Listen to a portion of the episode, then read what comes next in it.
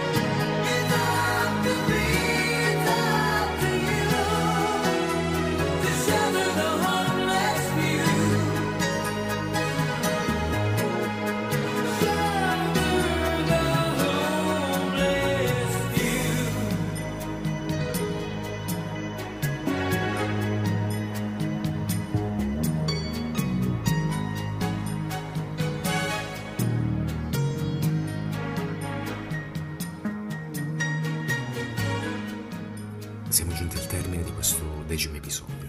Ancora una volta, grazie a tutti per l'ascolto. Concludiamo con la lettura dei versi tratti dalla parola di Dio che troviamo in Giovanni, capitolo 15, versi da 12 a 16. Questo è il mio comandamento, che vi amiate gli uni gli altri come io ho amato voi. Nessun amore più grande di questo, dare la propria vita per i suoi amici. Voi siete miei amici se fate le cose che io vi comando. Io non vi chiamo più servi, perché il servo non sa ciò che fa il suo Signore, ma vi ho chiamati amici, perché vi ho fatto conoscere tutte le cose che ho udito dal Padre mio. Non voi avete scelto me, ma io ho scelto voi, e vi ho costituiti perché andiate e portiate frutto, e il vostro frutto sia duraturo, affinché qualunque cosa chiederete al Padre nel mio nome, Egli ve la dia. A presto. Dio vi benedica.